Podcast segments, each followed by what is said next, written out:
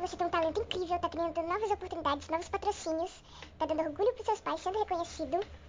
E tudo isso fazendo uma coisa que você ama, vivendo literalmente o sonho. Mas, como todo sonho bom, tem sempre alguém pra nos acordar.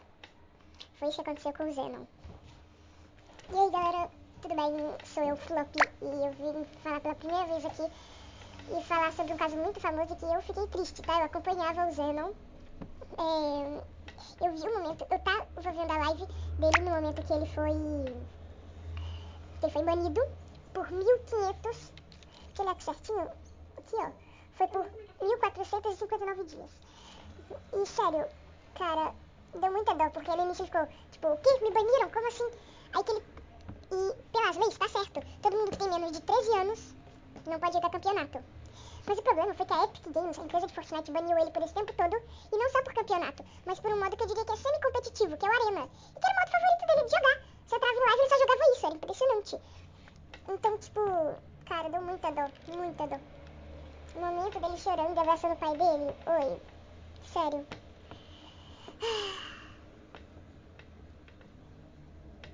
Bom, pra, pra quem tá perdido, é, Zenon é um garotinho de 9 anos que joga o jogo Fortnite. E, bom, ele joga muito bem. Tipo, eu joguei Fortnite por.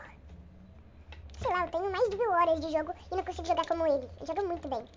É até bonito de ver ele jogar. Sério, ele é integrante de time face... Ele é integrante de um time profissional. É patrocinado por várias e várias marcas conhecidas, como a Razer, velho. A Razer, a DT3, a Xfitlag, só marca top, Nvidia, sem contar os 146 mil inscritos no canal dele no YouTube. E eu não sei quantos na Twitch, mas é bastante coisa. 137 mil na Twitch, nossa, coisa pra caramba. Tudo feito sozinho, por próprio mérito. Por consequência, que ele jogava um jogo e que, e que ele jogou. Não, pera, embolei aqui tudo. Por consequência de um jogo que ele jogava bem que ele foi banido por 1459 dias, cara. Isso dão ao todo 4 anos, por volta de 4 anos, que é até o dia que ele, que ele fizer 13 anos. É, cara, é triste. É bem triste. Mas você fala, é só você. É tranquilo, é tranquilo. É só você criar outra conta. Não é, galera.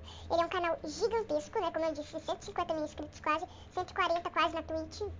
Oh, é coisa demais pra quem não percebe sobre isso. E tipo, sendo coisa demais, pra quem não percebe isso, sempre que ele abrir uma live e jogar Arena, é, ele já pode. Porque várias e várias pessoas começaram a ir pra cima da empresa do, da Epic Games. É, fala pra ela Free Zenon, que é tipo libertem o Zenon. Isso eu achei bem legal da parte deles. E o que aconteceu?